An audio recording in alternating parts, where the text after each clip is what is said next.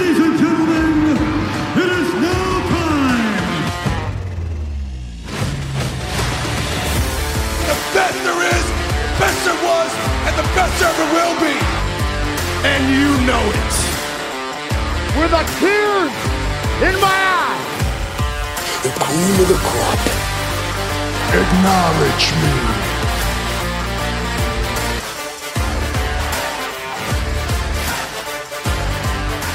Yes, indeed. Happy Thursday evening. Justin Joint showing off some wrestling belts on his fingers. What is happening here? It's uh, episode 317 of Top Rope Nation.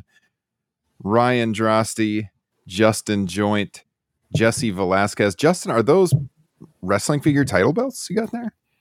Yeah, I keep stealing them from my kid because I don't feel like he treats them properly, and they're my two favorites the the IC and the AEW. So, Oh baby.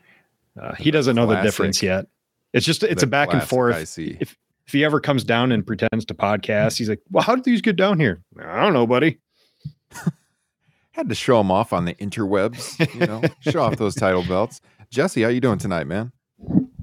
Life's great. I have a brand spanking new mission, and that is to challenge Prince Nana to a game of craps, defeat him, and take his weed. Nice. Hell yeah. That was such a great line. That was so good. Man, it was a very up and down edition of of Dynamite. We're going to talk about that here uh, momentarily as we preview this Saturday night's Full Gear. And I just found out not too long ago that the Joint family will be joining me in my household to watch the show this Saturday. Bummed you can't make it to town, Jesse, yeah. but uh, hopefully for a, a future pay per view we can work that out. Made last year's full gear, not this one, unfortunately. So we'll we'll we'll find one that uh, is out of driving distance or flying distance, and I'll make it down. Yes, yes, indeed. So, guys, last week we had the Steve Austin fantasy draft with Zach Haydorn, Brass Ring Media, SE Scoops, and we're going to get to the results of that momentarily.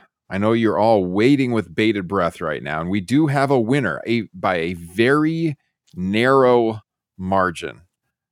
I'll announce it momentarily, but before we do, Justin, what's in the what is in the glass tonight, sir? The important question. Well, um, not generally a fan of this, but it comes highly recommended, and I finally just got my hands on it because uh, me and Ryan took our littles to a, a local independent show, wrestling. Which the highlight for me was uh, his daughter uh, desperately trying to get a wrestler to yell at her, so she just kept screaming at them the entire time. It was it was incredible. I was so proud she of her. was intense at that show. I, I've taken her to. She's been to two WWE shows, and she did not respond. I mean, I think it's because of how close we were. But man, she was heckling the shit out of these heels, Jesse. My Uh. oldest daughter was.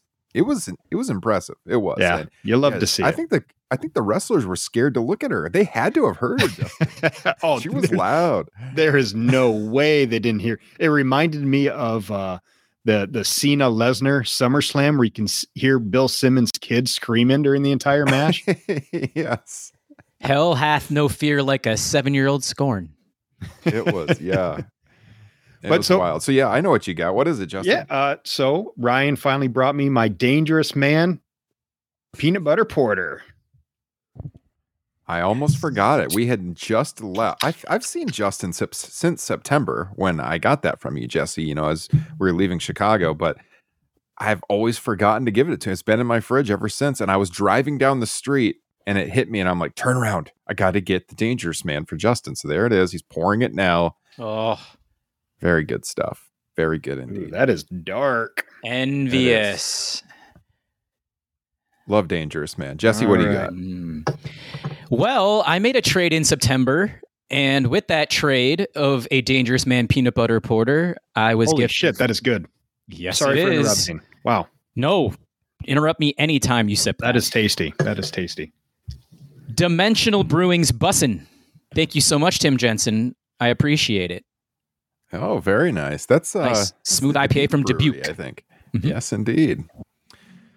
Well, I'm the odd man out. I actually don't have beer tonight for uh, one of the first times in a while, but I'm not getting sick. but I do have the clear liquid. I've got the uh, gin and tonic, the Justin Joint special tonight. So Mm. enjoying this. Always good. Had to had to make one for the wife before I headed down here to the office as well. She loves the gin and tonic. I am I'm plumb out. I got to get a new bottle. I also just got a text from my wife, crisis averted. Right before we went on the air, I was helping her look for her AirPods all over this damn house. She has found them, ladies and gentlemen. Stop the press. My wife has found her missing AirPod. Stand down, well here at the everybody. Drosty household. Stand And we're all down. Very, very interested, but it was a crisis around here. Yes, That is a true crisis. That is a verdict. AirPods being lost. Oh, goodness gracious. I'm scrambling like Randall Cunningham back in the 90s. I will just not mow my yard if I don't have my earbuds True. in. That is true. It's just not this has happened before. Or like i actually have some of the old school earbuds that i you know i have to plug into the usb to to charge and sometimes i forget after mowing. They're my mowing headphones. And it's like i can't start for a half hour. I got to get enough charge on these things so I can go. this is like my one time i can listen to podcasts in in peace. So it is a crisis. I understand uh, guys if you're new to top rope nation we don't just talk about booze and mowing the the lawn or our wives missing property. We talk a little pro wrestling as well. If you want to get involved in the show tonight, we do have super chats open, which, yes, indeed, even on our channel now, we finally hit 1,000 subscribers. Thank you to all of you. We can now accept super chats. Very exciting for the show. Just another way to, you know, give us a tip if you are enjoying the show tonight and get your comment featured on the show. Uh, we have a Patreon page. Just uh, Jesse just released a bonus show the other day. It was great, great stuff. This is TRN Unplugged. He talked about Eddie Guerrero. This is what everyone's been talking about in our Facebook group, and what that has meant to you with your heritage, Jesse. I really enjoyed that show. Well worth the uh, the monthly charge on Patreon to hear that one. Well done, sir. Thank you kindly. Again, over the years, Eddie grew on me. So you get to hear that whole story. Seven day free trial if you are not a subscriber just yet. and I re it I had taken down the free trials. They are it is now back up. So if you join the Patreon page, you get the seven days free. I got the QR code here on the screen right now. Pay nothing for seven days. You can access the full archive. Over 115 bonus shows. Jesse's show that I just mentioned is up right now. We're going to be recording a new TRN Classics in two weeks on Survivor Series 95. That's going to be a lot of fun lots of TRN classics in the in the archives though for you to dip into the minute you join. That is the number one way to support what we do. And of course, super chats as we're live right now. That helps out a little bit too. And, and subscribe on your favorite podcasting platform or here on YouTube. Uh, before we get to full gear, real quickly here, here is the results from the Steve Austin draft last week. I'm going to put it up on the screen. First of all, if you didn't hear the show, I don't know what you're waiting for, but these were the results. Zach Hadorn's picks, my picks, Justin and Jesse's, and we sent out the poll on Twitter. We put it up in the Facebook group. And on Twitter, Justin and I tied. Jesse came in next, then Zach. And in the Facebook group, Justin Joint won by five votes. So, Justin Joint, you are the champion of the Steve Austin draft, sir. Congratulations. Oh hell yeah! A very nice victory. It was really close. I mean, you know, looking at these picks again, there's a there's a lot of good matches. We we said on the show, Steve Austin maybe has the most depth to his wrestling resume, and I mean, there were so many more great matches we could have picked that Mhm. we left out. I mean, these are the top 20 according to our draft. A lot to dive into there. If you know, over your holiday next weekend, if you'd like to to bring up Peacock, bring up the network and and dive into the Steve Austin archive, there's there's a good starting point for you right there. I You think get to the see- first- Sorry, go ahead. Go. I'll say you get to see two different sides of Steve Stunning Steve Mhm. and Stone Cold Steve, because there is a pretty significant difference between the two. You also get to see what binds uh, the ECW version of Steve into Stone Cold as well. So he spent three months in ECW. I recommend that you go back and at least watch the promos because that you could tell right then and there that he was ready for the big time. Yes, indeed. And guys, if, if you're not watching our video feed right now, which you should some week, tune into the live show.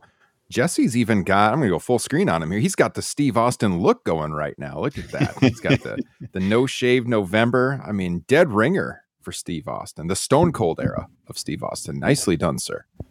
Just trying to impersonate my hero, Tim Jensen. There you go. Tim, if you're out there, you got to send us a super chat just for that reference right there. Nice. All right. Let's talk full gear. Uh, full gear, traditionally of the AEW pay per views, one of my favorites. I mean, a little biased because we all attended Full Gear 2021, which is a show, uh, Jesse, that you talked about Mhm. on TRN Unplugged this week. What's your excitement level heading into Saturday night this year, Jesse? High. Very high. Not as high as Prince Nana, but high. I'm gonna go eight and a half or nine. I think if there's a couple of matches in there where I'm lukewarm on, but the rest has been very well constructed. They I think ever since All Out ended, ever since we left Chicago, Tony has done a pretty damn good job at the top of the card and the high middle. So it's extremely high. Justin, what about you, sir? Low, very low, about as low as I think I've ever been uh, hyped for an AEW show.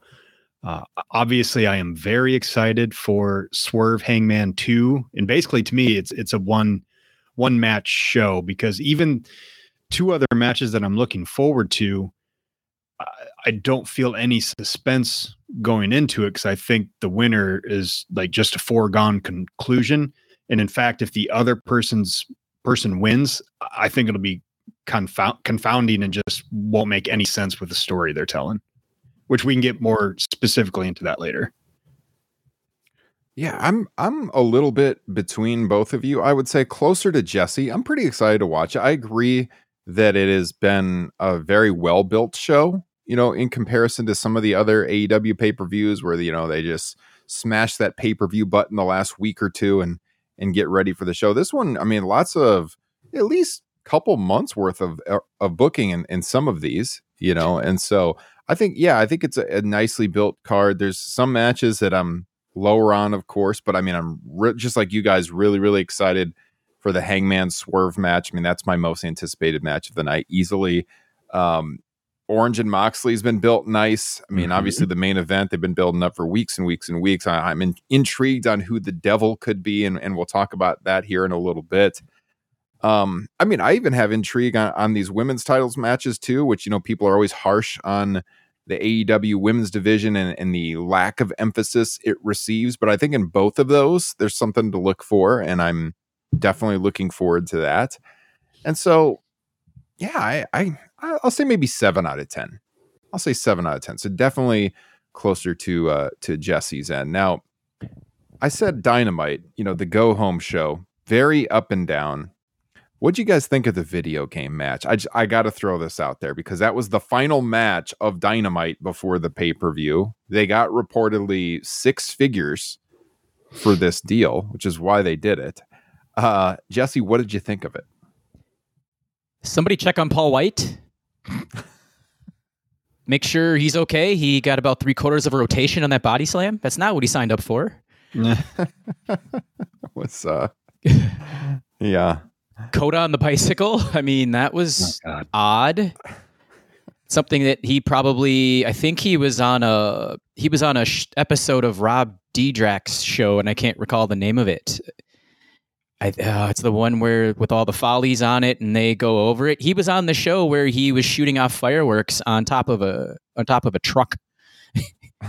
This is Yeah. nothing. This is nothing new to Kota. And oh, by the way, his neck health is probably at three and a half percent after this match too. I think outside of that, it was just it was all over the place for me. It, Jericho in a suit didn't do it for me. Big Show didn't do it for me there either. The powerhouse Hobbs getting his mouth taped. I guess that was an okay spot. Yeah, I mean, it was just a it was a clusterfuck, but hey, at least they made a lot of money from Sega. And that's what it comes down to. I mean, yeah, I wrote in my review over on scoops.com. It was a mixed bag, but mostly bad. It was that spot. So, Justin, you were a little behind, and, and we were texting about it as you were starting the match. And I told you, read my review when you get done. Uh, the, I cannot believe they were pushing the bicycle spot on all of their social media channels because it was so bad. It- and Justin, you you told me Kota's washed. That was your Yeah. text, you know, afterwards. I mean, yeah, he took a hell of a bump at the end off of the bicycle, but those lead pipe shots were so horrendous looking. I cannot believe they put it out there for people to see on replay. I mean, these super, super slow mo lead pipe shots. I said my review wouldn't have hurt a small child. I'm, I mean, as far as the, the good stuff, that superplex that Kenny took to the outside through the table was total madness. I thought um, Fletcher gave Ibushi a tombstone off the ring apron, like through a sign. That was pretty wild. I don't know why Takeshita gave Jericho a DDT on a couch and Jericho sold it. Like you got DDT'd on a cushion and he was actually selling it like he was dazed. That was odd. So definitely a mixed bag, but again, yeah, it's all about the money. Uh, and speaking all about the money, uh, Tim Jensen, our first super chat ever on one of these live streams. Thank you, Tim. Four ninety nine. He says, Good- "I good have a twin. I have a twin. Jesse is your twin." What? yeah. Uh, Justin, were you going to jump in there? Did you have something? No, I think you guys covered that match uh basically because it was just like for every good thing they did, it was like kind of ruined. Uh I, I you know, I liked the the body slam onto the car spot with Paul White. You know, I thought that Mhm. made Hobbs look good. But then I thought they made him kind of look bad for the rest of the match. And you know, I, I would have had no problem with the bicycle spot. I, you know, I don't mind a little silliness in my wrestling, but to you know, as Ryan pointed out, those steel pipe shots were just the the they I would almost say they looked weaker than Shane McMahon punches. They they were very bad. It was bad. Um, yeah. Oh, go ahead. Oh, then, then the last thing I was going to say is that you know that superplex onto the tables on the outside was freaking incredible. But to me, that should have been like whoever goes through those tables, they should be done for the match. But then Kenny Omega was right back in there minutes later, so just kind of, I don't know, uh, devalues all the stuff they were doing. I agree with that. So, sure. th- thumbs down. Well, I- Yeah. I don't know. I guess you know, having said that, I was also entertained the entire stupid match. You know, so I don't know. Those Ibushi True. ledge shots were about a step or two below Hogan's chair shots. That's what I was going to say. Now that's, now that is bad.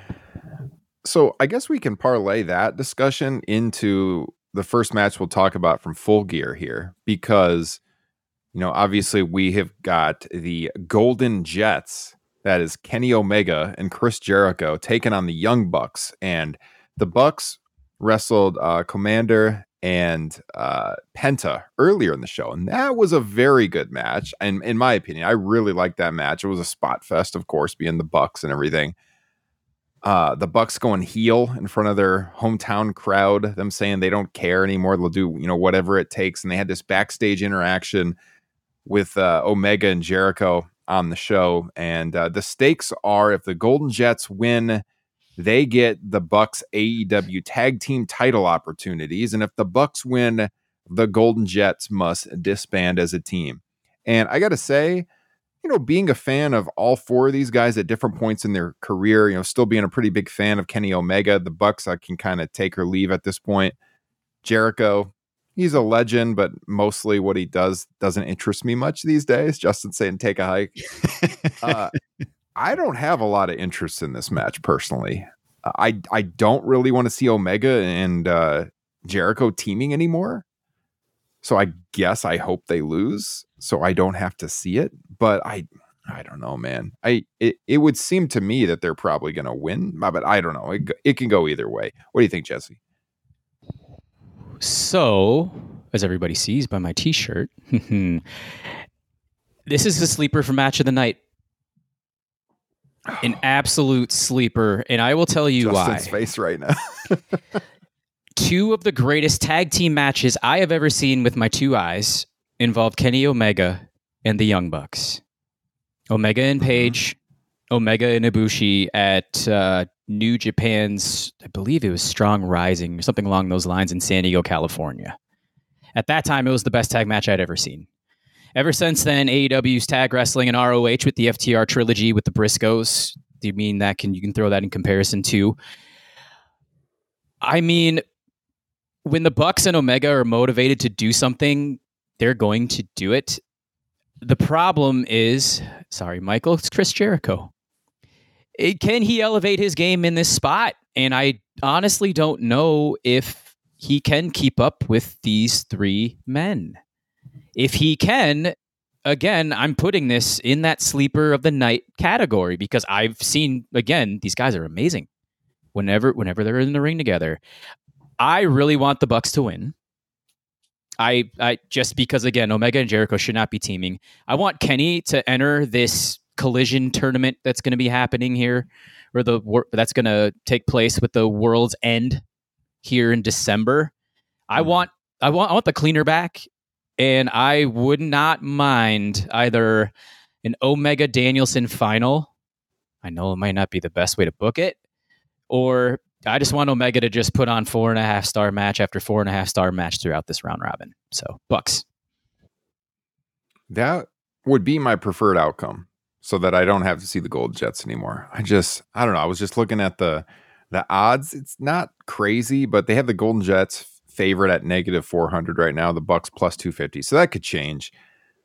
I I just I really don't know. I it will probably be a, a good match. It, I, I guess I see your point. Like three of these four guys could really push things and make it a match of the night contender. I'm just not that invested in it. When I think of the other matches that they've had that were really really good, I was a lot more invested in it. Especially you know with Hangman in there, Revolution 2020. I was way more invested in what was going to happen with that team and everything. Here, I just just kind of take it or leave it. I like the performers, but I'm not. What what, what do you think, Justin? Oh God. Um outside of Omega, I'm just kind of over everybody involved in this match.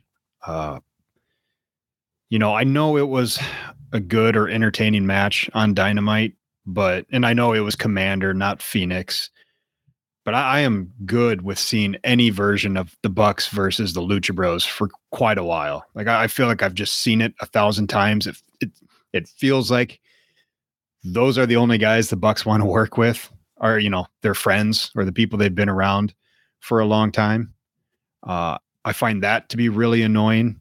You know, I, I think that's a big reason why Punk's gone. Jesse, No, I want you to finish your point because I'm going to add on. um, I am confused about uh, their heel turn. I guess I don't know why you would do that. Basically, in their hometown, when you're not going to get you know a full throated heel reaction, especially when when after the match they're walking back up the ramp, the cap camera catches them signing some kid's sneaker and giving it back to him. Boy, what what fucking heels those are.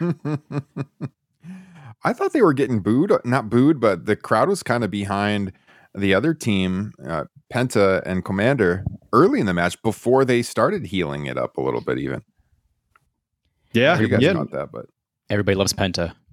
yeah, Charisma just oozes out of that man's skin. It's so fun to watch. I just love him.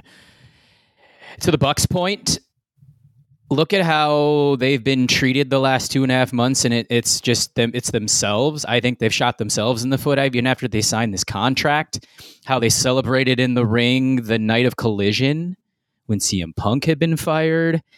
Then you hear these rumblings of FTR and the Bucks not wanting to work together here in the last month and a half. I'm assuming that the Bucks' feelings got hurt. So, and then also someone who I believe that was behind, who was in their corner. I, I, you might be able to pronounce her name, Ryan. Uh, Megha is, or is it? Uh, how do you pronounce her name? She just Yeah, left behind the scenes. Yeah, Yep, she Mhm. just left to work exclusively the Jacksonville Jaguars. So, All Friends Wrestling in the Young Bucks world is turning into a completely different outcome that they probably envisioned four years ago. And now it's just causing them to revolt. And now they're, in a sense, kind of acting like whiny little bitches. Yeah, I mean they're they're obviously trying in their matches, but it seems like since they signed those big new contracts that they're almost unmotivated or have, have no interest in doing anything new or creative with other wrestlers. And I don't, you know, I, I'm starting to wonder if that's, I mean, are they kind of creatively bankrupt or were they ever all that creative? Are, are they just kind of, you know, an in ring talent? And, and at this point, that just isn't enough for me anymore. Can't argue. I I agree. I agree. I used to be a huge Young Bucks fan. I still like watching them wrestle, but it's not like I'm pining to see them have a tag team title run again or yeah, really even get featured on TV. Really, the only thing with the Bucks that I've been excited about in the last couple of years was well, I did want I did say on the show I wanted them out of the trios title, you know, situation, which was good. But I mean, the punk stuff was the only thing I was pining to see, to see them get in the ring with punk. And outside of that, there's just nothing I really want to see. To your point, a lot of these matches we've been seeing with them, we've seen a, bunch of times before, and it's really not new, you know. So, I mean, they even went back to FTR, which we know was going to be a good in ring match when they have those matches, but we had seen it before as well. So, mm-hmm yeah, not a lot creative for them moving forward. I guess they're trying with the heel stuff, but yeah, to your point, Justin, did not make a lot of sense and they didn't really sell it very good. Are they starting to look like some counterfeit bucks? Mm-hmm. Was someone right? Did did uh, Omega not say they were acting like children in that backstage interview? Interesting.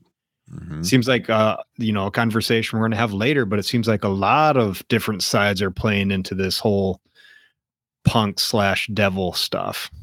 Yeah, we'll get to it, guys. Keep listening. Keep listening. Uh, let's go to. So this was another one that we saw on Dynamite. Continued to push for Orange Cassidy defending the international title against Jon Moxley. You know, this is a match we saw in person at the United Center just a couple of months ago in the main event at All Out, and uh, I think I think they've done a good job building this. Um, I do feel like Blackpool Combat Club is kind of running out of steam here and there, but the the the heat between Cassidy and Moxley, and Moxley's had some really, really fiery promos of late, especially the ones that have been the pre tapes backstage. Uh, now they they go home with them having a tag match, which is you know kind of that WWE formula. Two guys that are going to wrestle on the pay per view this weekend, so we're going to put them in a tag match with their partners. And so we had Hook and Cassidy against Mox and Yuta. They opened the show on Dynamite. It was a good match. We got the the stuff after the match where Mox got on the the microphone and he talked about how Orange is nothing, you ain't ever been nothing, and that basically told me Cassidy's winning this time. you know, he he took the L at all out. I think you have to put Cassidy over this time. I I would be stunned if he lost again. I think. I think he needs the win here. What do you think, Justin?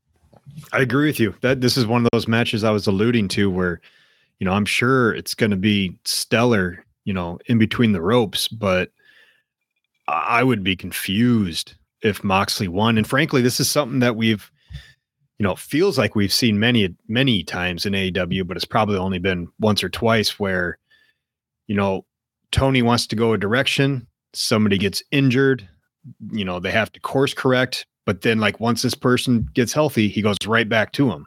You know, are they gonna is he gonna do that again with Moxley? You know, if he if if he does, you assume he has some grand plans, but to me it's like it's, it's just the international title. Keep it on orange, go a different direction. Mox is such a made man that you can do whatever you want with him. And plus, I, I think it would make Orange look, you know, all that much better to get it, get a big clean win over Mox. Well, we've talked about it time and time again on the show this year that he has been one of those real unsung heroes, maybe not mm-hmm. even unsung at this point for AEW, very consistent all year long. And he already took the L, and they're telling the story that he can't seem to get it over on Moxley. You know, he hit the orange punch during the tag match on Wednesday night, and it had like no effect on Moxley at all. So like his his big move doesn't work. Moxley's making him look like a chump. Moxley's already beat him on a pay per view. It would be extremely confounding to see him lose again. It would it would make no sense. Also, I noticed during that match on Wednesday night that you know they were trying to build up heat for the hot tag and BCC, I guess technically in the heel role, but like nobody really wants to boo them. So Mhm. that was the problem during the match is there wasn't a lot of crowd heat because nobody wants to boo Moxley because he's so damn good. But everyone, you know, wants to cheer both sides. So that dynamic has been a little tough in the build. But uh, overall, I like the story that they are telling, Jesse. Especially with Orange on the outside looking at his hand and look like he's about to cry. Yeah. Like, I don't know if I can do this without this move. Speaking of which, Justin, you were probably the most shaken by that main event at All Out. What do you mean? Uh, Moxley winning over Sh- Cassidy. I, shaken in a good way.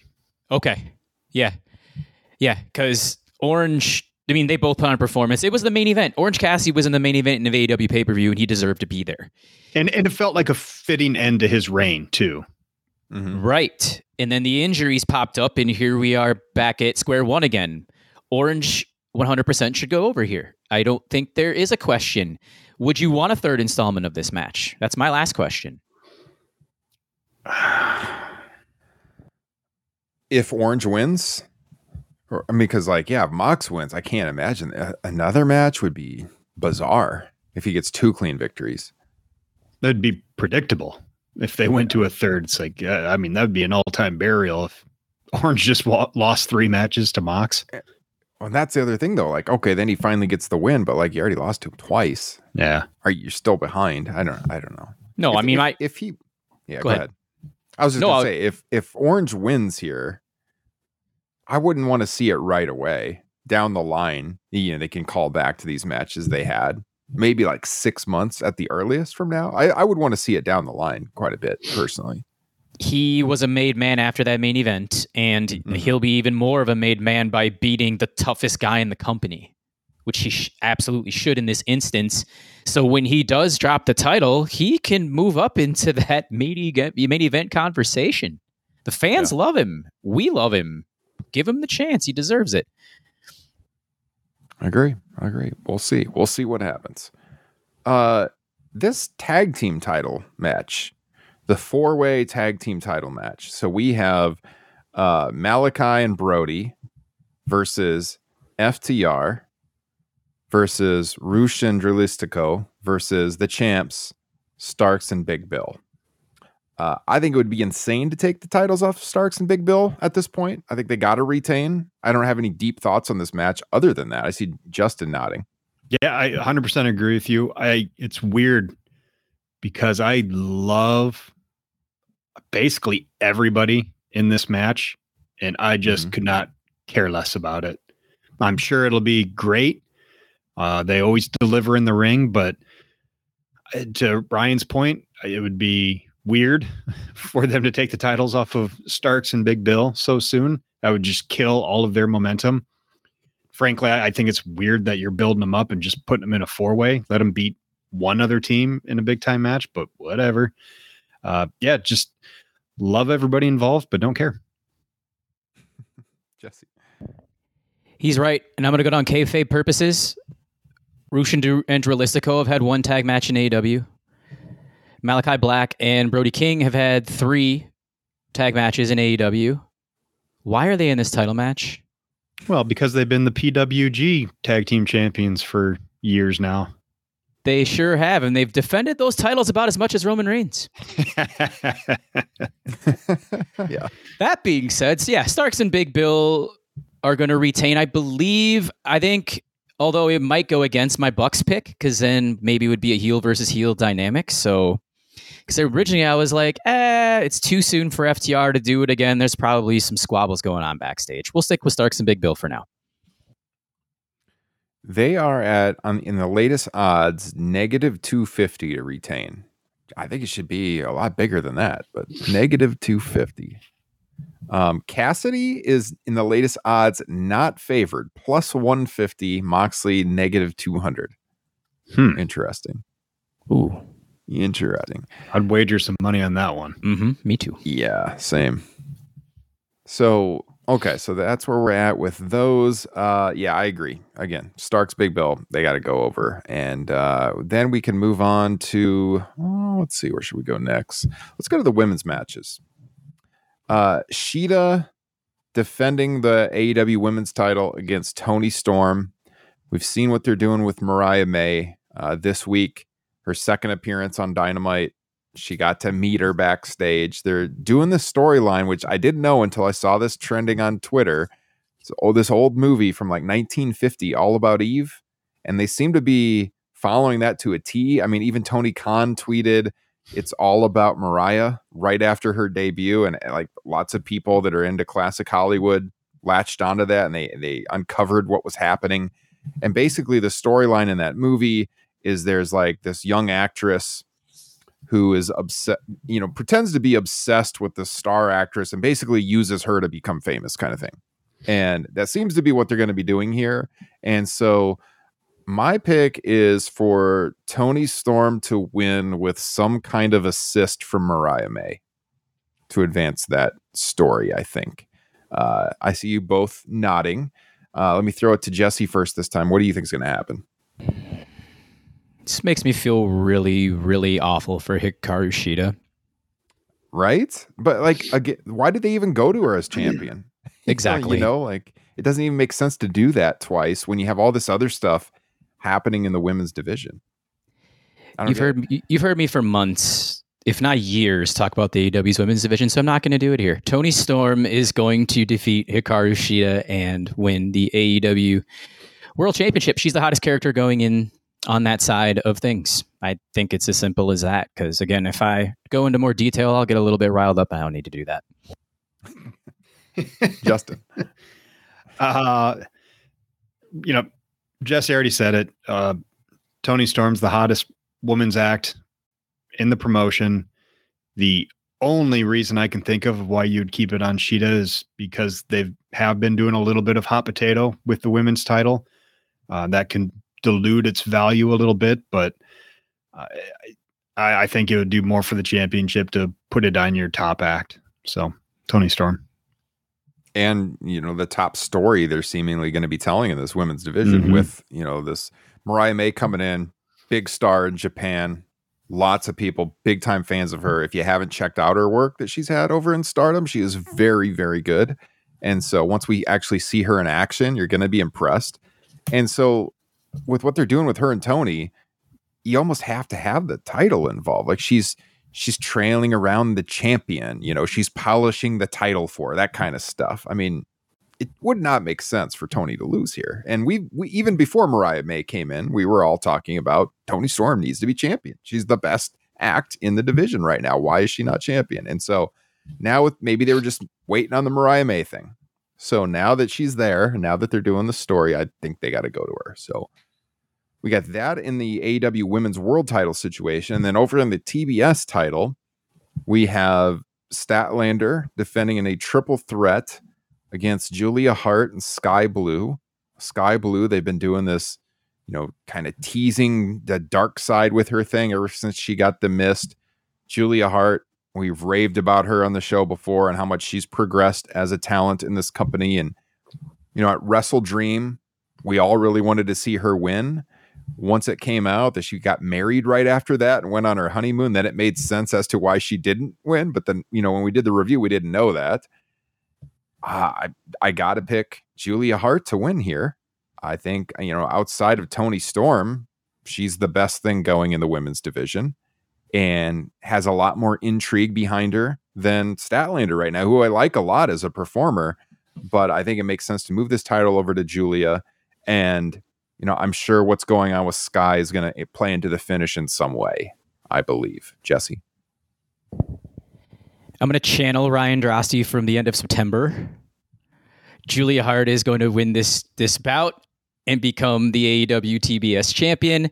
The only reason Skye Blue is in this match is to either A, take the pin, or B, help Julia mm-hmm. and make it a two on one situation to make Kris Statlander look strong and then maybe she can develop a character that can move up into the world title scene because we all know how talented she all talented she is in the ring. So, Absolutely. yeah, Julia should take this portion over. Now is the right time.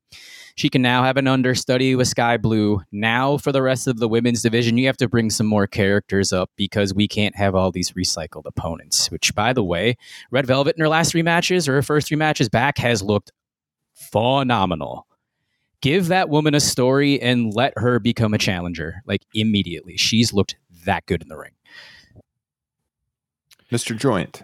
Uh, I like Jesse's options here for for Skye Blue. Either you know being there to help Hart win or to take the pin.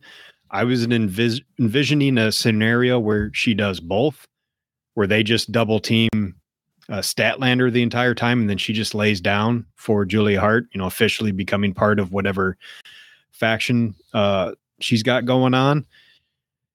I the only reason I can't see them changing titles here is you know because we all assume that the women's title is going to be changing hands. Do you have both belts switch on the same show when you when you have so much TV to fill? With all the chaos that has been going on in the women's division, the inconsistency, and again, I'm not going down the rabbit hole. Yes, I think they should do it. Yeah. I do too. Freshen it up. Had a lot of criticism in that division. Yet you get uh, a first time champion in Julia Hart and indisputably the the best character they got going in in the division right now. So I like it. Yeah, I was gonna say, uh, you know, Statlander's reign feels pretty cold anyway, so why not change? But I don't remember the last time a ladies' title reign did not feel cold for the majority of it. Unfortunately. You're just trying to get Jesse to he's baiting you. That's it's like that gif. That's bait. That's bait. uh, I feel like I should just do a 10 minute TRN unplugged on the Yeah. AEW women's division. I think you should. And then they all can just hear every single gripe that I have. Which, by the way, it'll fall on deaf ears because Tony Khan doesn't listen.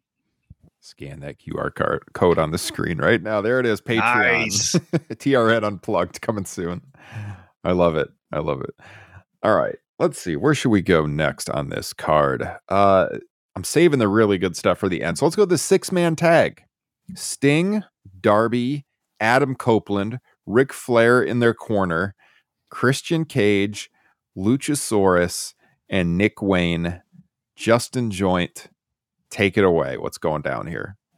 Well, I hope Team Christian wins just because Flair's on the other side. Fuck that dude. Get him out of AEW. I don't know why he's there. It's dumb.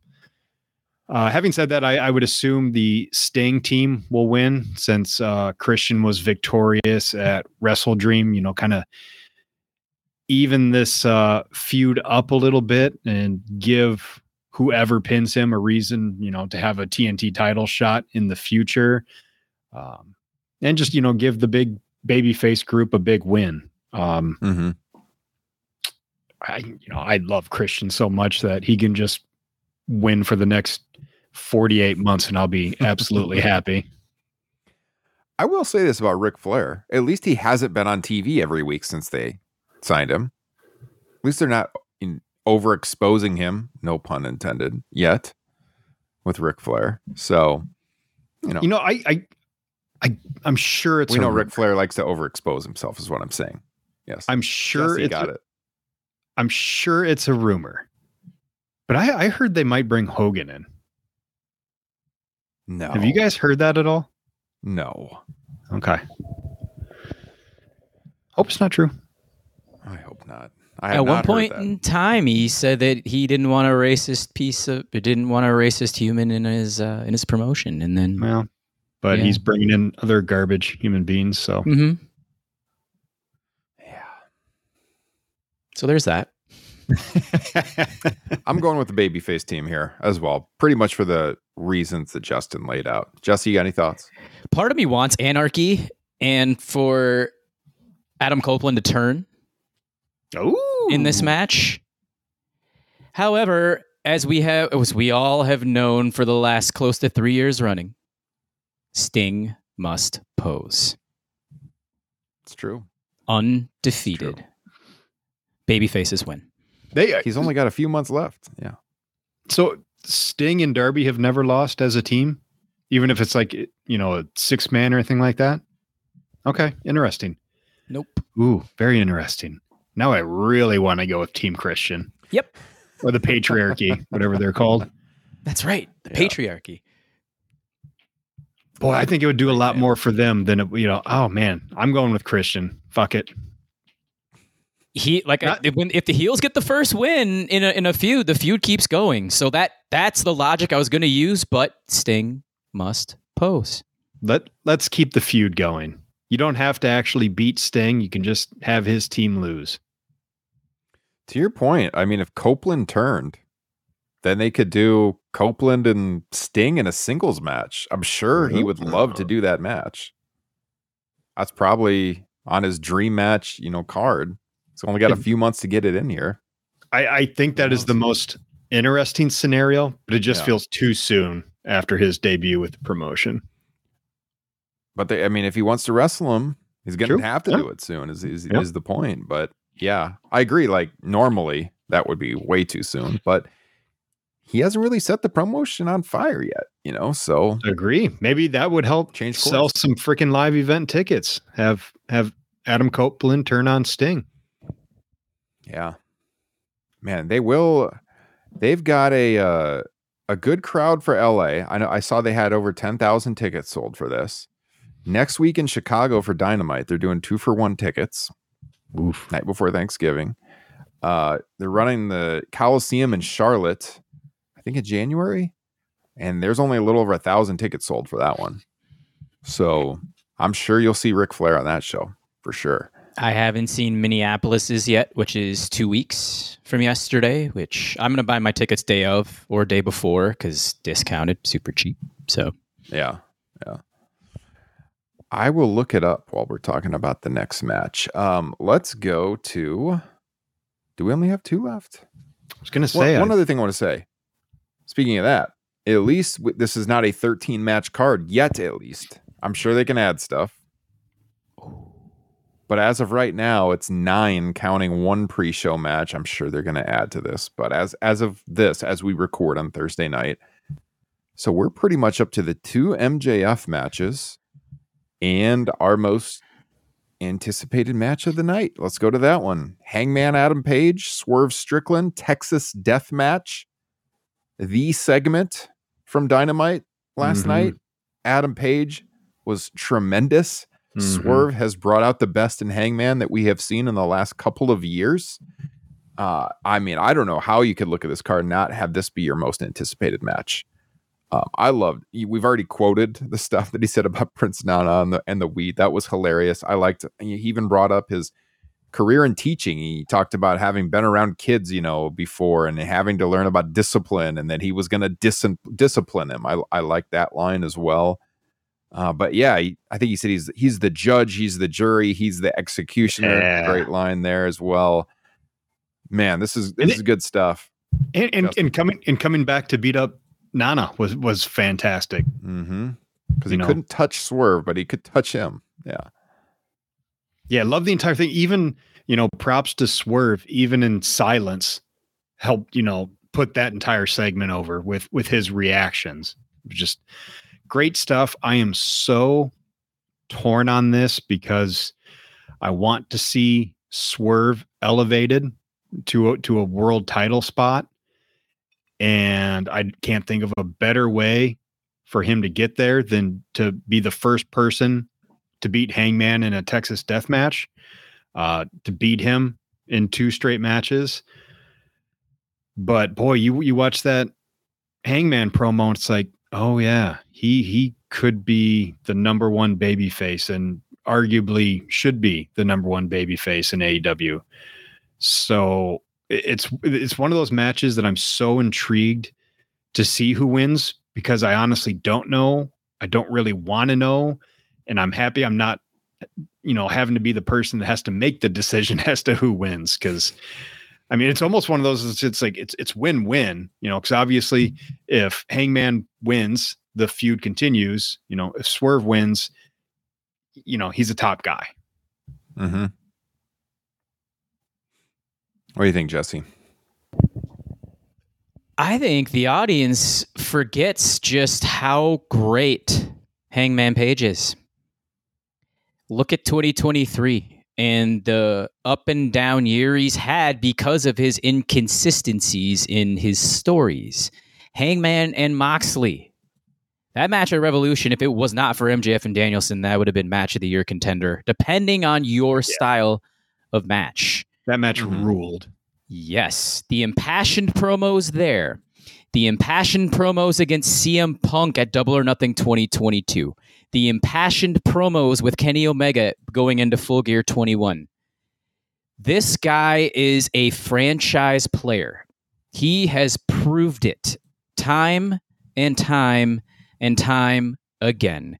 The problem is the consistencies with his booking. And I don't know if it's something going on with him backstage because he's tied with the Young Bucks or what the hell's going on there with the Elite thing. And then we have Swerve, Swerve Strickland, who this pod supports, has supported since I think day one. Mm-hmm. This is a 5149 coin flip because you have one of two ways you can go. You can have Hangman, I think I'm putting Hangman at 51, giving him the win. This is his match. Mm-hmm. This will be match of the night by, I think, a mile. You have that. And we go into the two or three. The other option is you have Swerve Sweep. You immediately throw him World Championship within the next couple of months, or if you delay it, AEW Revolution, he takes the championship. And then I'm going to steal this one from Michael Jenkinson because it was kind of my idea. Swerve wins it. Hangman comes back later on down the road, just goes on a run. They reignite the feud for the world title. Hangman's character's so good. Have him be the one to take it from Swerve again. The fans have loved him since day one. Ooh. So I'm I'm with it. I'll go Hangman for the exercise purposes, but I'm not fully confident. Another reason why it's going to be match of the night. You can't be too sure on which way you're picking. So, like, we're going to be biting on all the near falls throughout. I can already see Justin jumping out of the chair next to me down here in, in my man cave, biting his fingernails. Yeah, it's going to be so good. I, I think I'm picking Hangman, you know, just because of the results at WrestleDream and how great he came off on Dynamite. You know, I can see the consist the inconsistency in his storytelling, the character stuff hasn't been there. He always delivers in the ring for the most part. But I can see them looking at Wednesday night, even if they were considering going swerve again and being like, we got to get this guy a win. Look at look how great he was on Wednesday. So I'm gonna pick Hangman, but I I also am not fully confident. It's gonna be an awesome match. Said at the top, it is my most anticipated of the night. Swerve is so smooth in the ring. Page seems to be finding himself again. I mean, we're getting 2021 Hangman Page now. And uh yeah, can't wait. Cannot wait. I should take a uh, a clip of Justin during this match and put it up on our like Instagram live or something like that. Instagram story. Sorry, I'm old. Swerve is ready for that main event, like right Do now. Yes. Do we think to really get Swerve over, what they should build to is a match in Sturgis? I'm I'm thinking Swerve and Draymond Green versus Hangman and Rudy Gobert. and they don't charge for tickets just for go to gate. No reason to charge for tickets for this either. Yeah. Oh man. Very million dollar dream esque that he locked on Rudy Gobert. Thought he was going to pa- tap out or pass out. hey, hey, Samoa Joe is pro. He he thought Draymond locked that thing in good. What a heel. Draymond always has been. Oh man. All right. So yeah, it's match of the night. We'll talk about it on Sunday. We will be doing a review of this show. Uh, pro- yeah, Sunday. I don't know what time. We'll talk about this off air. Uh, but th- there will be a Top Rope Nation review of Full Gear, and we're going to get to MJF here in just a second. Jesse, I did look up the ticket sales for your show in a couple of weeks, the Dynamite in the Twin Cities. Last update on WrestleTix, just shy of three thousand tickets sold for that. The setup is about forty five hundred in a building that we know holds much more than that. They had over 10,000 for Full Gear 2021, a show that we were all at again. So, I mean, kind of in line with what these Dynamite tapings have been doing of late, for sure. They had 10,442 there for Full Gear 2021. So, you'd like to see higher numbers. They've had worse. I'm sure it'll pick up in the last couple of days for the reasons that you stated, but you will definitely be giving us the live perspective after you go to that one. Absolutely. I think Quake by the Lake had about five or six. Yeah, yeah. So they could, they could get there. We'll see. We'll see if they have a strong close. Announce any matches for that. All right, MJF, the Devil. We're gonna get into all of the the drama going on here, but as you know, MJF is working two matches on this show, defending the ROH tag titles, of course, without his boy Adam Cole, uh, against the Gunn Club. And uh, will he have a partner? You know, that is that's the question. We've seen Samoa Joe offering his hand in friendship, pointing out that MJF doesn't have many friends left, and the friends that he does have keep getting taken out by the dudes in masks. Do we think he's going to wrestle this match alone, Justin, or will he convince someone? Will he take Samoa Joe on as his tag team partner on the pre-show in the ROH tag team title match? I mean, either scenario presents a pretty good opportunity, in my opinion. Either you can have, you know, Samoa Joe be his partner and kind of screw him over, which I guess, you know, has the same end result as my other opportunity, but, you know, have him just turn on MJF and and set up a future title match, maybe at Winter is Coming. Um, but also, you know, if you just have MJF work alone, you know, put the belts on, you know, the ass boys. I I still don't really like the idea of primarily AEW talent holding Ring of Honor championships, but I, I think that would be a good look for them and the Bang Bang Gang to have some gold around their waists. Um, so I, I guess the only scenario I don't really see happening is MJ walking away from this match, you know, still the champ, tag champ, that is. Yeah. What do you think, Jesse? I don't know how much longer they can have him holding the Ring of Honor Tag Team Championships. Here is the mystery question I'd like to ask the two of you. There has been zero, and I mean 0.00 update on this Adam Cole injury and how long he's supposed to be out for. Hmm. Hmm. None from anyone. Why? That's Should all I want to into know. is he the devil? I Is mean, that why? he he's obviously not going to show up in this match. Yeah. I think either way, yes, the the Gunns should win the ROH tag titles. They'd be a fun team to have on the Honor Club, on the Honor Club pay per view. The what would that be? The uh, what is the name of the pay per view at the end of December?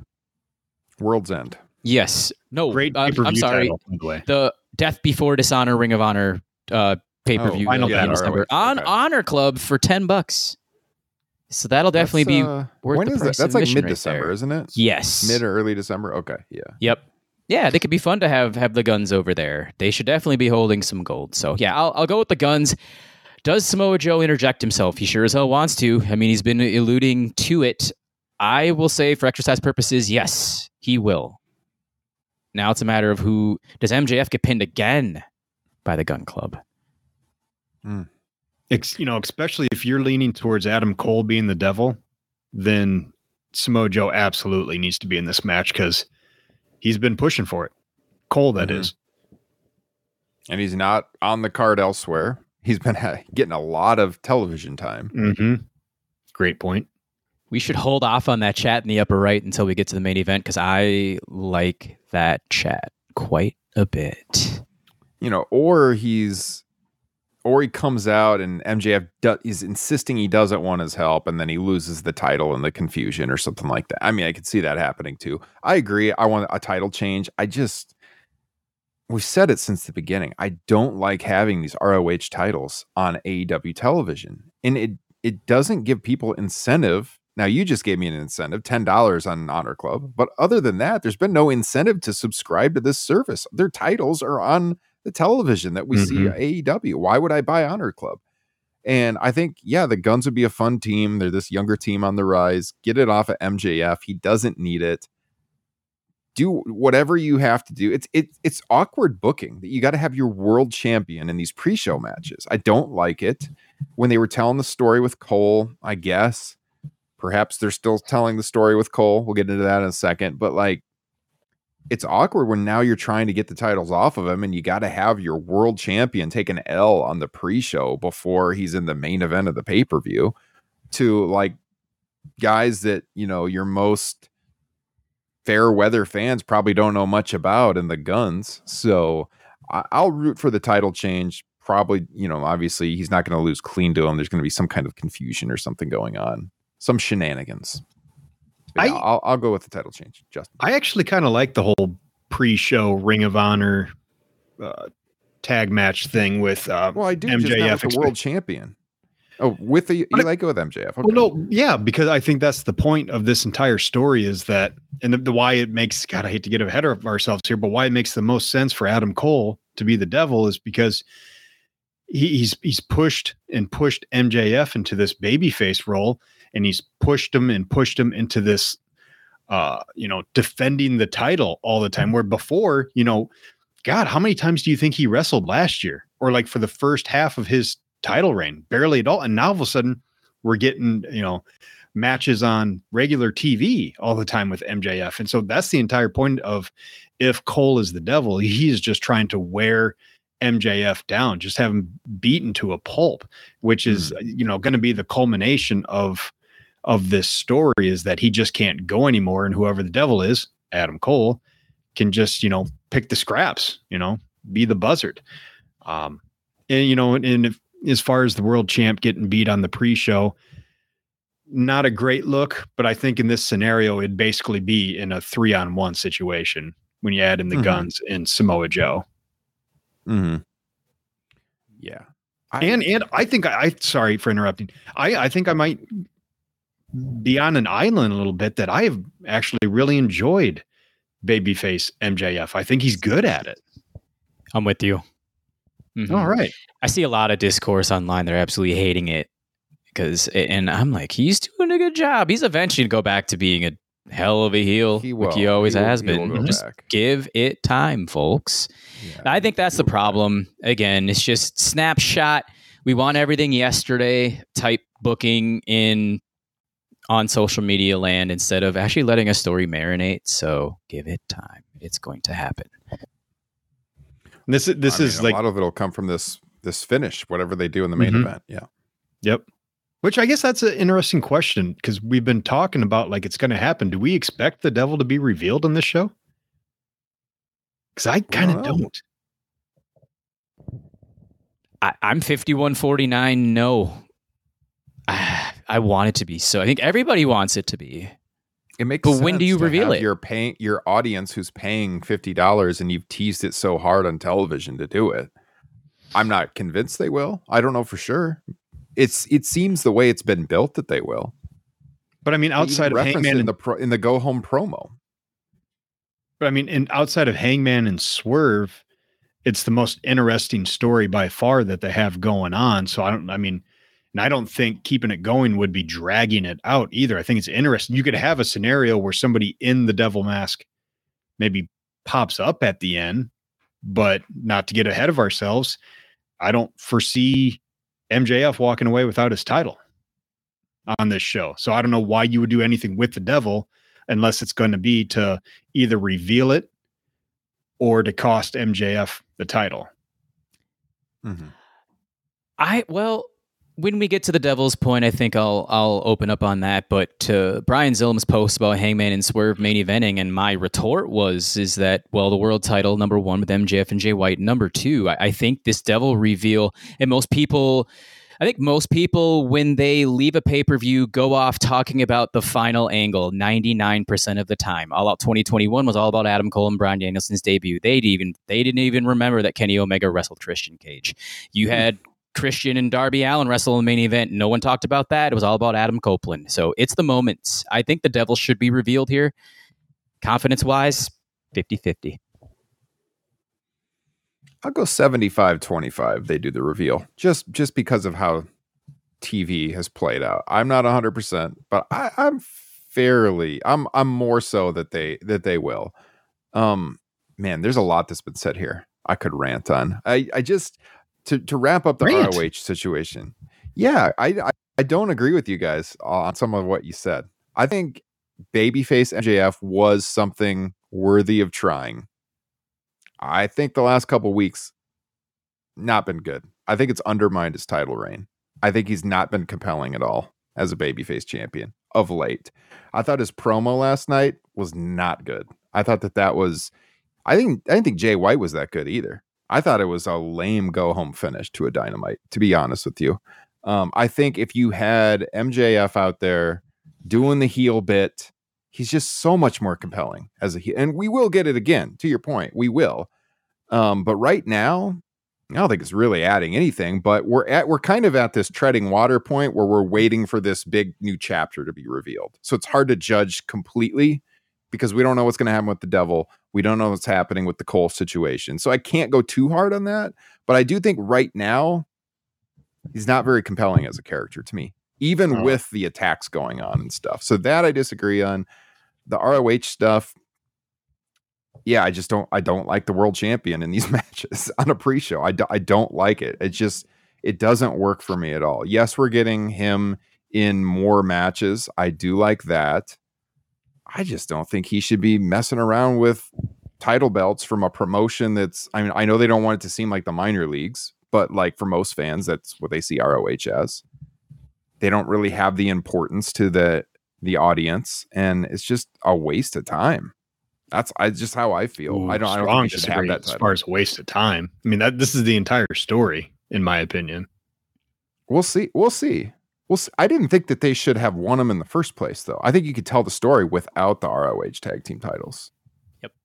Yeah, except you know, it all began because that was the one thing that Adam Cole never won, and it was important to them, and it like solidified the friendship that MJF was like, "All right, let's go get him," and the mm-hmm. fact that he's still defending him without Adam Cole to like to be there for his friends, like get healthy. I will keep defending these until you get back, so that we're not stripped of these titles, or or God forbid they give them to an interim tag team champions. Uh, yeah, but yeah, and I, I think they're just they're playing roles right now, which I can see why maybe you wouldn't be into it or or the way they're portraying it. But I, I think they're just building up the anticipation of of the reveal, which is why I'm not mm-hmm. sure because I think they're doing a good job of that. And that's why I'm not sure you need to reveal it quite yet. It'd have to be a world's end. You can't do it on free TV. I agree with Ryan on that. Yeah. Yeah. Yeah, I don't know. I just I guess I just feel like you can tell the same story without the titles. I just I just think it's I don't know. I can go round and round with you on this. I, I don't know why the world champion's working matches against people that are beneath him on the pre-show. And we talked about it going into Wembley. Like it was kind of odd to have that match. Um, so I think I don't know. Maybe it'll all work out in the end. Probably will but I just I feel like you can kind of tell the same story arc without him being our because it's it seemed to me like the world champion has the the the fact that he's world champion for most of the last couple of months has been totally irrelevant. It's almost felt like you've had an absent world champion because all of the stuff that was going on with the friendship stuff and then the not even the AEW tag team championships, the ROH tag team championships. Yes, the story that he hadn't won those. I don't know how compelling that is for most fans, the most hardcore for sure. Um, yeah, I, I don't, I don't know. I don't know. I guess for me, it just comes down to I will take a strong attempt at at a long term compelling storyline that we haven't really. I don't know if we've ever seen anything like this in wrestling before. Um, so that's that's a big reason why I like it. I, I think it's a big swing as far as storytelling goes. It's also a slight blessing in disguise that Adam Cole jumped off that Arthur Ashe ramp. Yeah. But or was it like I would just keep going back to do they need to be There's the ROH that. tag tag champions though to tell that story? I think that's, that added piece. Kind of my, yeah, I, I think I can agree with both of you on that. To most of the general audience, Unfortunately, not. I, I just feel like that should be a spot for a young and up and coming team like the Gunns to get more experience, to draw some people, I guess, to, you know, having some really good matches on Honor Club, not AEW television. Um, I don't know. Like, I agree with what Justin's saying about like the friendship deal and what that appeal. I just feel like you could tell it without the the ROH tag titles. My, I think we're like kind of going back and forth over it. I like the the overall story, Mhm. but it's just the piece that I'm being picky about is like why do they need the ROH tag titles? And then you're painted into a corner where like he has to be on the pre-show all the time. And you're talking about that more than the world championship. And we can talk about all the numbers and what's been happening with live event attendance. The ratings have been a little better of late and still pretty close to where they've been though.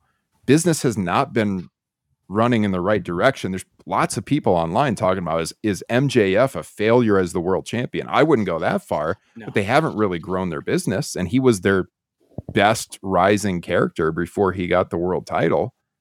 And can you point to them basically putting the world championship on the back burner for a couple of months? I don't know.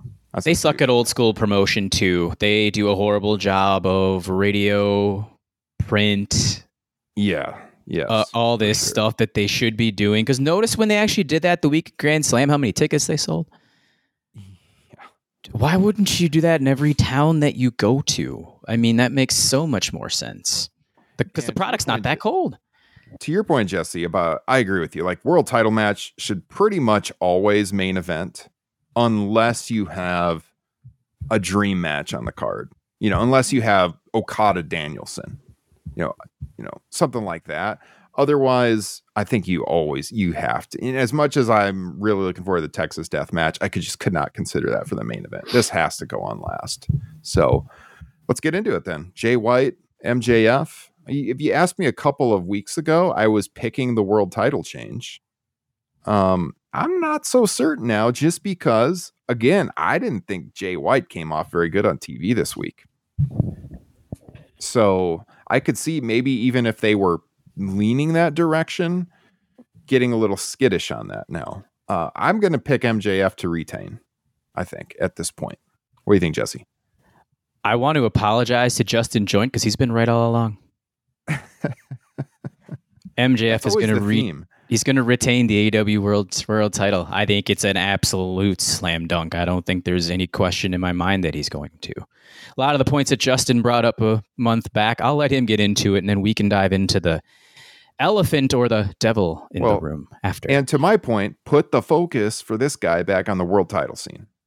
And you're right, Justin. I, I think I'll go with him retaining too.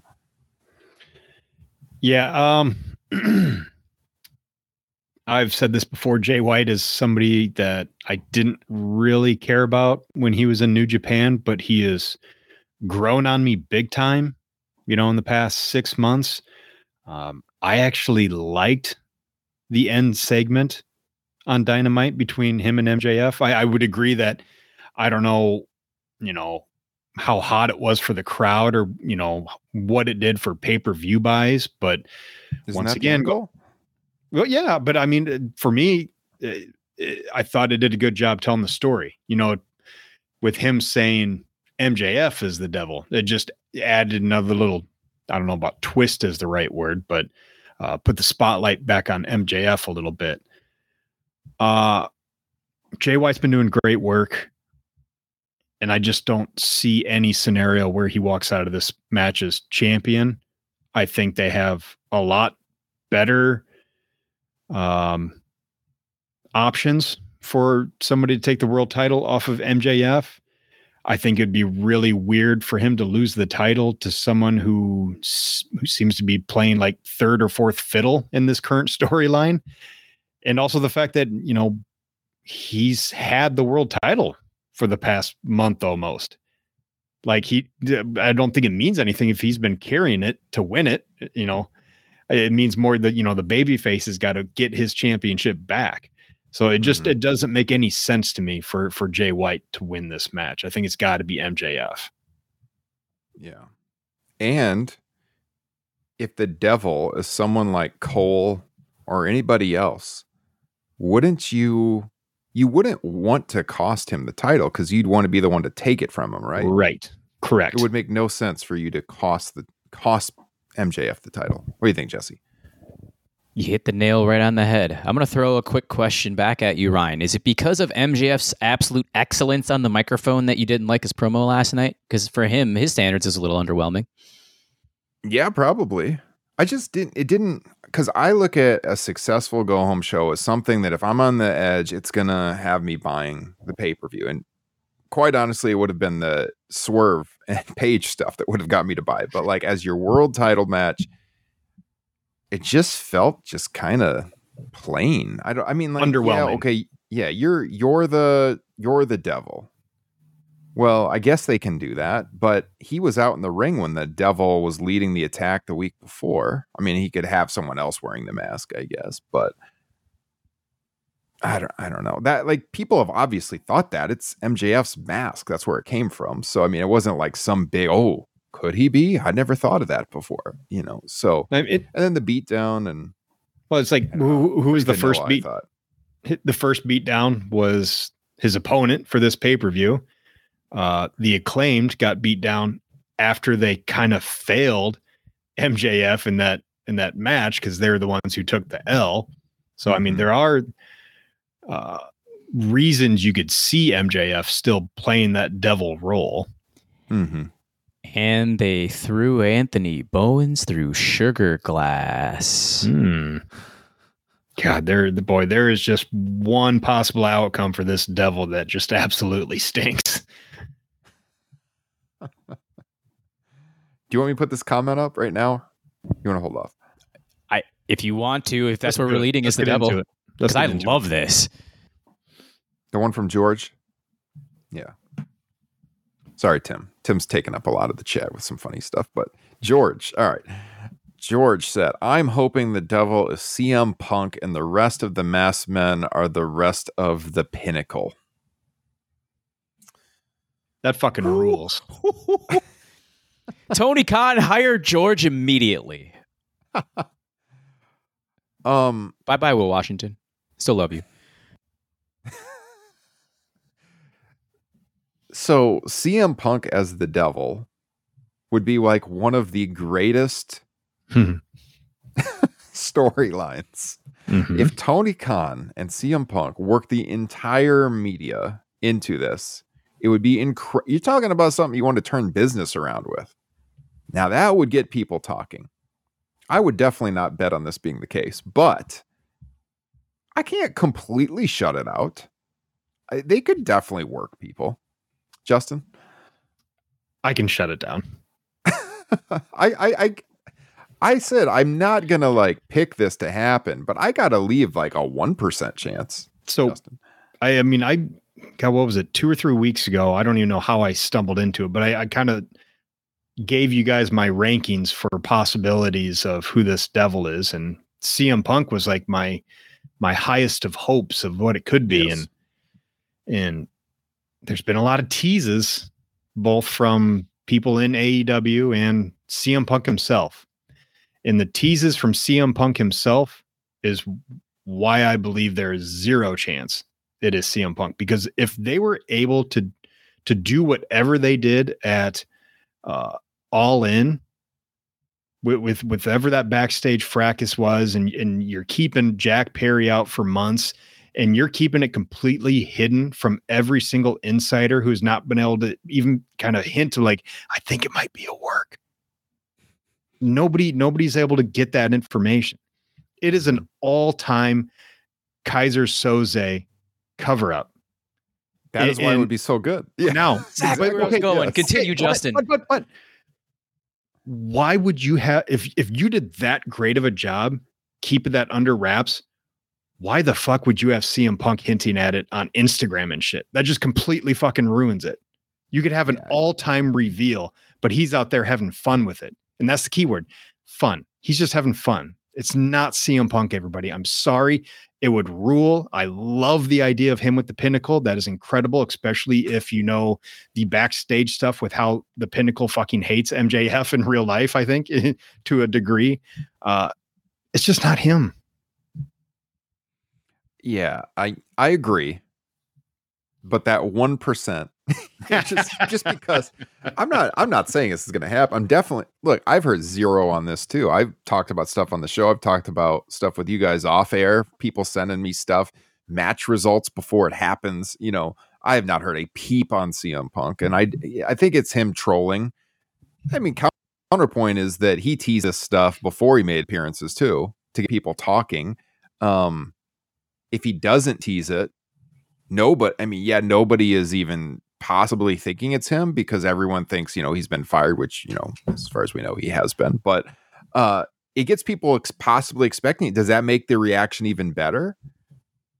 I mean, you you would you would get that great live pop, of course, but like nobody would be going into the show even thinking it's a possibility.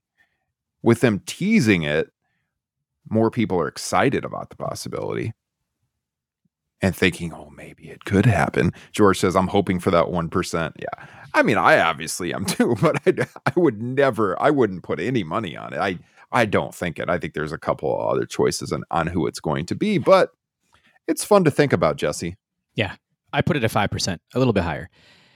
I think so CM Punk went on, he was doing, I think, a UXFC card and said, Oh, I've got about two months in this booth and then I got other obligations I got I'll be heading back to. He did say that. I mean, that could also allude to another promotion later on, but you know, I mean, got that. Didn't They've also the been workers on there wear a WWE pin or something. One of them too. There was something else going on with Uh. one of the other announcers. Yeah. And then you got the again tying back the Young Bucks and Kenny Omega stuff with the you've been acting like immature children, the sugar glass, all of it. Mhm. Which is why there is about a half a percent chance, and you would t- completely turn away viewers and fans if Jungle Boy Jack Perry was the reveal Oh, too. that would be bad. That would. I'm sorry. That would it be real it bad. would be, it would be, but would you? And the slender build of the first devil, Mhm. he looked Yep. so small, which is why we thought maybe it could be Britt Baker at first. Mhm. But she's out. She's denied it completely.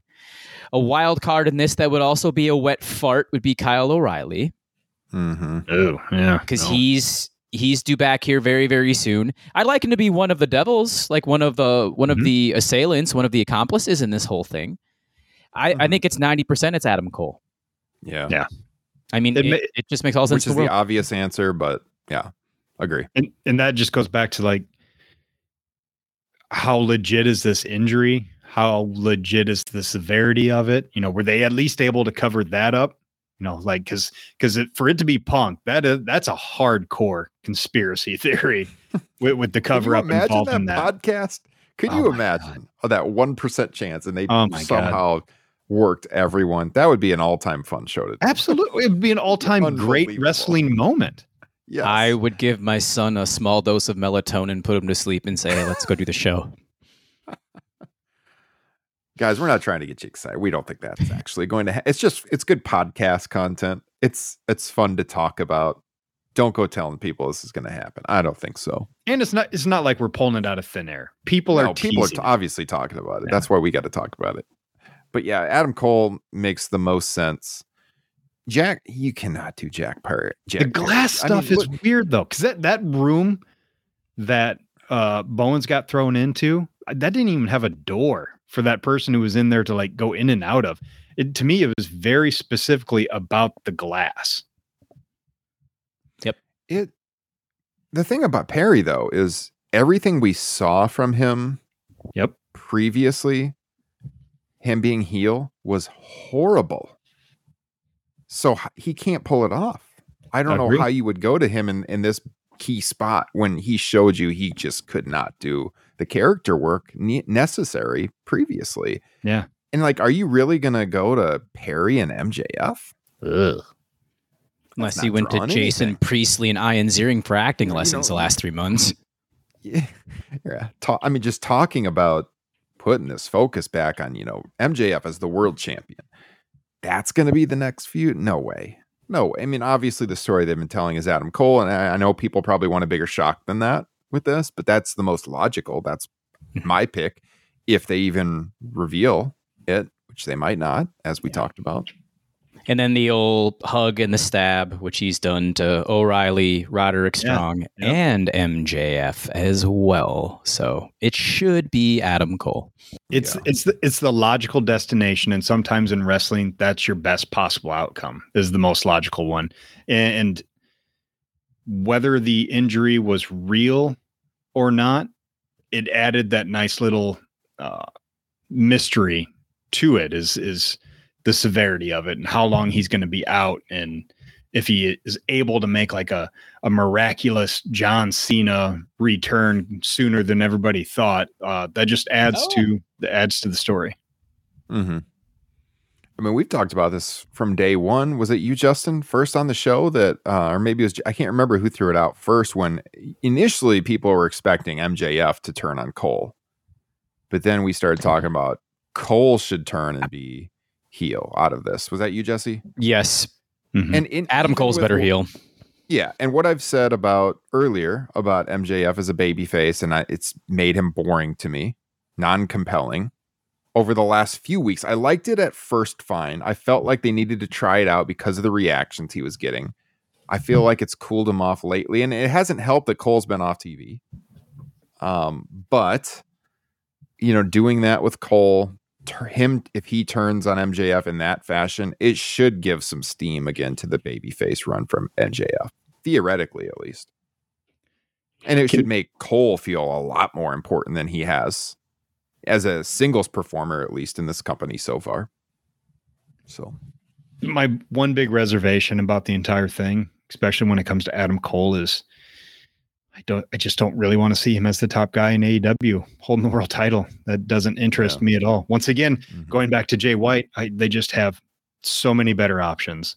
yes. That's why I would almost rather see a scenario where he just costs MJF the title, and this has just been a personal story and not about the championship. 364 days ago, on my 100th episode of my podcast, I had Andreas Hale and Kel Dansby on, and I said right then and there that the number two heel in your promotion at this moment is Swerve Strickland. I think that it's time that he is the number one heel and he he wins the AEW World Title. He's the one that has to take it from MJF. I'm completely sold on it now. Not going to get any disagreement here. I this is like the Swerve City number one fans podcast show right here. I'm sold. So if that means MJF needs to hold it for four more months, by all means, do it. Got to do it. Yeah. Yeah. We have one more thing on the show to talk about, right? Hmm, do we? Special announcement, uh, free agent. Oh my God. Yes. The free agent announcement. Okay. So, some names floating out there. Uh, number one cannot be WWE people that were recently released, at least due to that three month window. Thank God. Um, so there was basically two names floating out there: uh, Ospreay Tyrus. and Mercedes Moné, Sasha Banks, and Fightful tonight cooled off the Mercedes stuff. They had a story up saying they were flat out told, unless this these people don't know, that it wasn't Mercedes.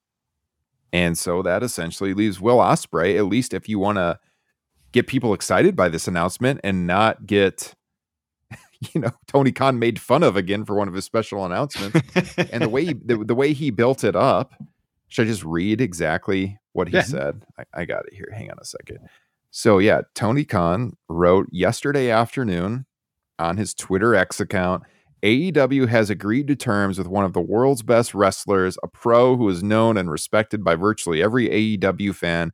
They'll come to la to sign their contract this saturday on pay-per-view. And so justin unless it's bret the hitman hart um, they're taking him up on being a backstage agent. Why the hell did they turn that down? No, uh, Will Ospreay makes the most sense. I know about the New Japan deal through February and everything, but also AEW has a working relationship with New Japan. Mhm. They can work out something where Will can still work big shots for New Japan through February and, they beyond for that for that and matter. beyond because if he goes to WWE, they're not going to get that deal from him. And so they have an advantage New Japan has an advantage to exclusively allow one of their contracted performers to negotiate with AEW because they know if he goes there, they're still going to be able to use them. Mhm. On Will's side, it would be interesting that he didn't even wait to get to free agency to see what kind of money WWE would throw at him. Although you would But he have must- to think he he knows, right? There's Does no he? way he doesn't know. They, don't like they're not they're not giving him a hint as to the cheddar that he'd be sniffing. I don't know, man. You never know until you get that free agency for sure. We, we do know that WWE is supposedly going to be pulling back a little bit on their contracts, which will make some of these upcoming renewals interesting. But um, yeah, I think I think they're probably they're going to throw a lot of money at him. TK obviously wants Ospreay. He wants him on that Wembley show next year. Will could demand to win the world title on that show. You know, if that puts him over the top. That that's my big question is if it's Will Ospreay is like do you have him be the one to beat MJF, you know, sooner rather than later or do you do you wait and have him win the title at, you know, the big Wembley all-in show? Mm-hmm. I so our friend Andrew Zarian, Mat Men, he was clearly teasing its Ospreay on his Twitter page yesterday. Multiple posts. Um, no, I didn't get that. Hmm. I saw him, I didn't understand it. I'm so dumb. Another, I had one other person tell me that they're pretty sure it's Ospreay.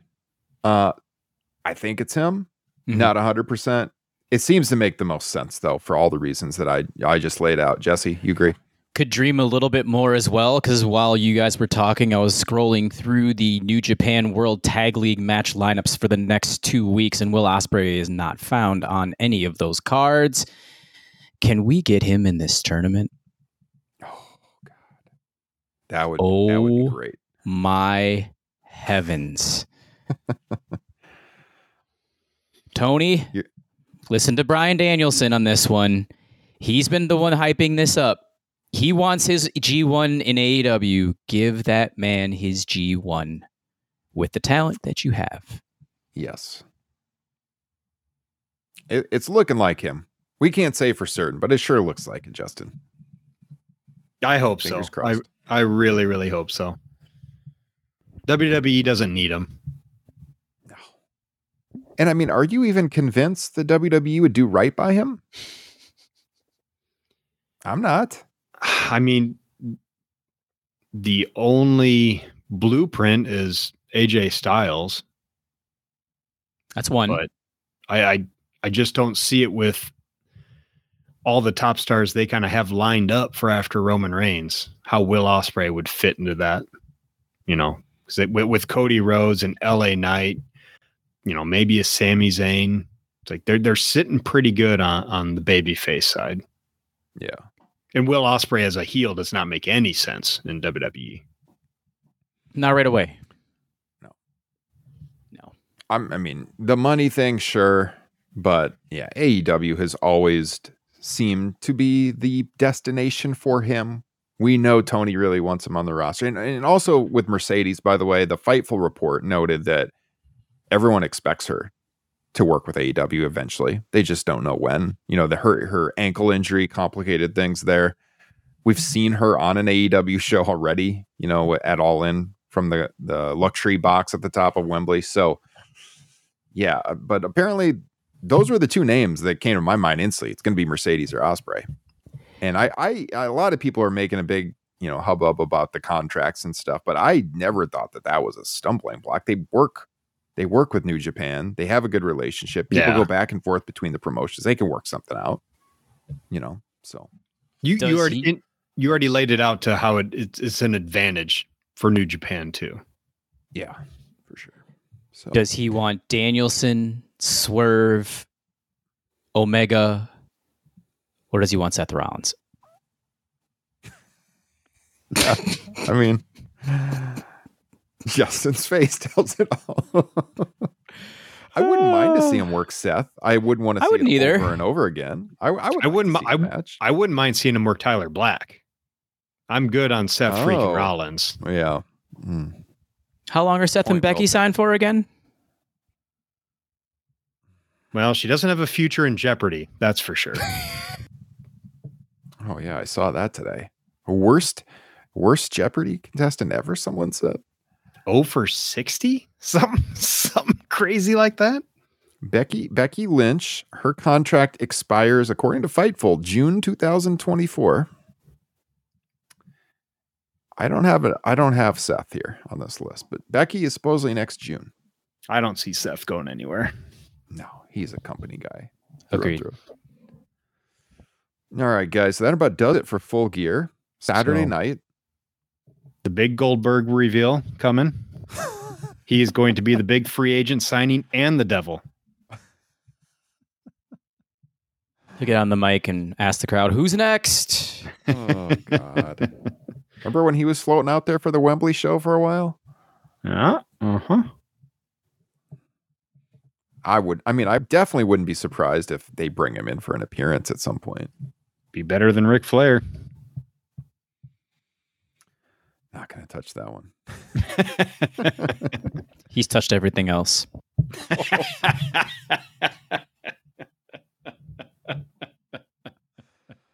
Well done.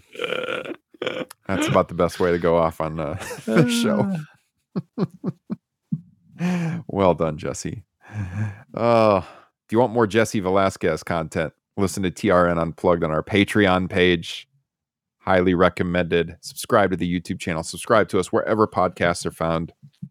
Uh, we are on a new host now. You will not notice that on your end, people, but last weekend I put in a lot of work. I had to move our show over to a new host. Spotify for podcasters, not the place for this podcast anymore. That, that's for sure. So if you were trying to dip into our archives and you notice some missing episodes, they are all up now. The entire archive back to July of 2016. I can I can assure you of that. So Top Rope Nation, running strong, YouTube, Apple, wherever podcasts are on. We're still on Spotify, don't get me wrong. We're just not hosted by them on the back end any longer. Google Podcasts, Stitcher, wherever, tune in, wherever you listen. You can you could even ask your Amazon devices to play Top Rope Nation, and it will. Listen to us that way as well. Guys, it's been a blast. Appreciate the time tonight. Always a good way to to wind down the week on a Thursday evening. Any parting comments, Justin? No, man. Look, I'm excited to uh, watch some wrestling with you and the fam. Hopefully, our kids keep it down, stay under control. Those freaking loose cannons on on Saturday night, they were they were all over the place. I hope uh, one of my kids doesn't end up in the ER again.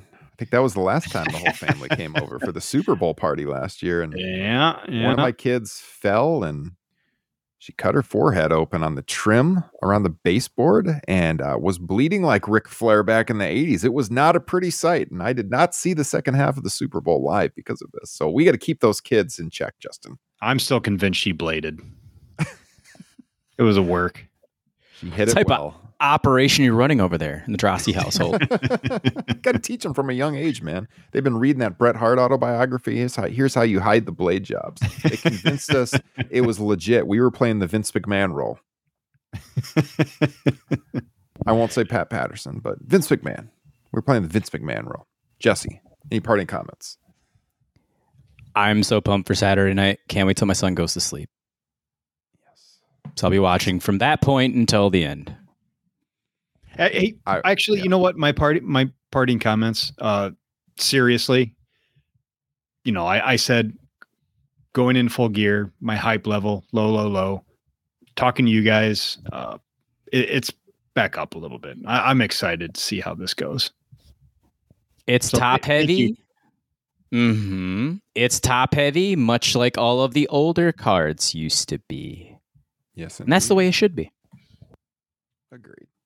I'm looking forward to it. I'll look forward to talking about it uh, Sunday as well when we do the post show. So, guys, make sure you subscribe to the YouTube channel and turn the notifications bell on because we don't know what time we're doing it yet. But if you have that notifications bell on, it'll alert you on your phone or wherever that we're live and you can join us live for the post show and let us know what you thought of it while we're on the air and get involved in that show on Sunday as well.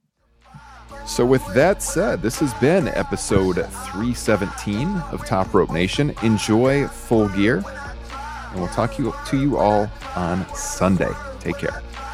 And you know it. Four, catch a five, catch a foot when I drive. Big pressure, uh.